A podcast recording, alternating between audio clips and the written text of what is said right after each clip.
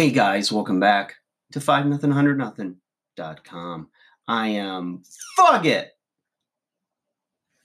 And that stands for the fittest underdog guru using intelligent tactics. And today, guys, I want to give you a little confession. I went to bed a little bit too late and I got up a little too early. Now, I had to get up early because I had to shovel a little snow and I had to get to work on time. Um, so, you do what you got to do. And sometimes um, when you're, um, you know, up a little late, you pay for it the next day. So I get to work, I'm rocking it out with clients, and I'm realizing that clock is ticking to where it's my time to work out. And like everybody else, you know, you've got thoughts in your head like, you know, uh, I'm a little tired. Am I going to get sick if I train? Um, you know, a nice, you know, mid afternoon siesta would be nice, a little nappage, if you will. And I just said, you know what? You just got to do it.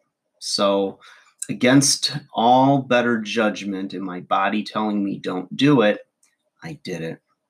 I got dressed, mixed up a little protein drink, put a little creatine in there, shook off the cold, got to it. And those first sets sucked. They felt heavy, every joint was creaking. But you know what? As I got into it, as I got a sweat going, I started to feel better. I had some fresh blood flowing through the veins. I had um, a little sweat going. Um, all those little aches and pains kind of took a back seat to the endorphins that were released. Now, if you've been in the gym for any given period of time, you've had days like that.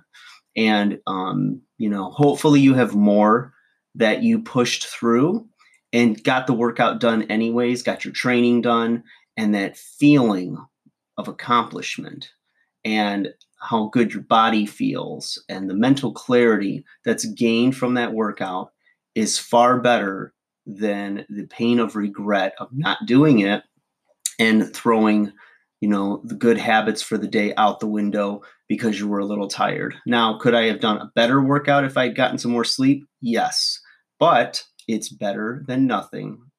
I would say of my objectives for that workout, it was probably 75 to 80% of what I was expecting of myself. And I'll take that.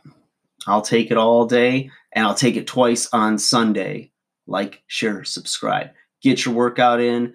Don't think about excuses. Let your body feel eh and all that self talk and whatever. But you know what? Anybody that's accomplishing something great with their body in the gym is pushing past the same things. You're not special.